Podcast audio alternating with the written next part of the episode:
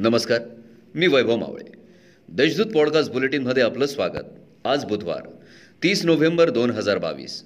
ऐकूयात जळगाव जिल्ह्याच्या ठळक घडामोडी. शहरातील काही रस्त्यांचे काम अर्धवट स्थितीत झालेले होते. या रस्त्यांच्या कामांना सुरुवात झाली असून सोमवारपासून रस्ते डांबरीकरण करण्याचे काम मक्तेदाराने सुरू केलं आहे सोमवारी गणेश कॉलनी ते कोट चौक रस्त्याचे डांबरीकरण करण्यात आले. यामुळे नागरिकांना दिलासा मिळाला आहे नाशिक येथून लग्नासाठी आलेल्या प्रवासी महिलेची पर्स रिक्षात राहून गेली. दरम्यान रिक्षाचालकाने ही पर्स पोलिसांच्या मदतीने संबंधित प्रवासी महिलेच्या स्वाधीन केली. यामुळे पुन्हा एकदा रिक्षाचालकाच्या प्रामाणिकपणाचे दर्शन या प्रसंगातून घडले असून त्याचे पोलिसांकडून कौतुक करण्यात आले. अब्दुल रशीद अब्दुल कादर असे रिक्षाचालकाचे नाव आहे.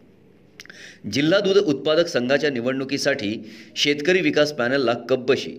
तर सहकार पॅनलला विमानचिन्ह देण्यात आलं असल्याची माहिती जिल्हा निवडणूक अधिकारी संतोष बिडवई यांनी दिली आहे.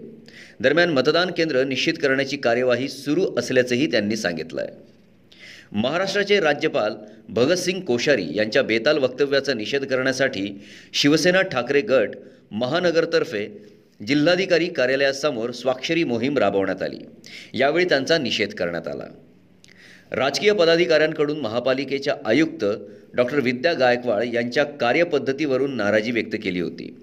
त्यावरून केवळ सात महिन्यातच त्यांची उचलबांगडी झाली आहे.